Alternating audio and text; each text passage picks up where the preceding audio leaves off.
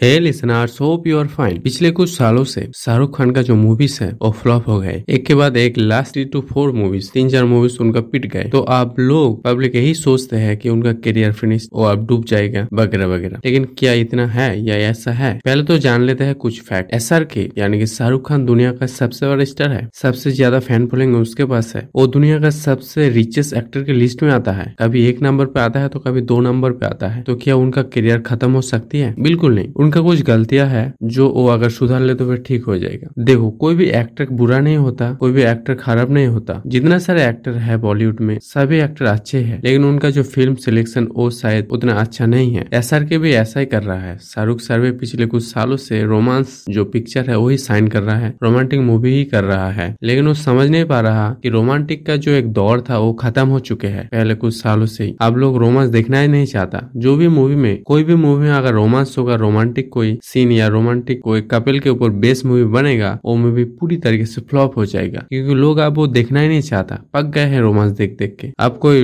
Action movie चल जाएगा comedy movie चल जाएगा या फिर सबसे अच्छा जो रियल इशू पे बेस रियलिस्टिक मूवी बहुत ही अच्छा चलेगा। तो शाहरुख खान को भी ऐसे मूवी में शिफ्ट होना चाहिए। अगर वो शिफ्ट हो जाएगा तो उनका मूवी एक के बाद एक धरल्ले से ब्लॉकबस्टर होती जाएगी। लेकिन अगर वही वो करते रहे रोमांस रोमांस तो फिर फ्लॉप होना तय है। तो एस को एक गलती सुधारना चाहिए। अपने रोमांस का जो छवि है, उसको छोड़ना चाहिए और दूसरे जॉन्ड्रा में उनको फिट करना चाहिए। ऐसा अगर करेगा तो फिर वो फिर से वापस आ जाएगा। आज के लिए बस इतने कल हम फिर मिलेंगे। Thank you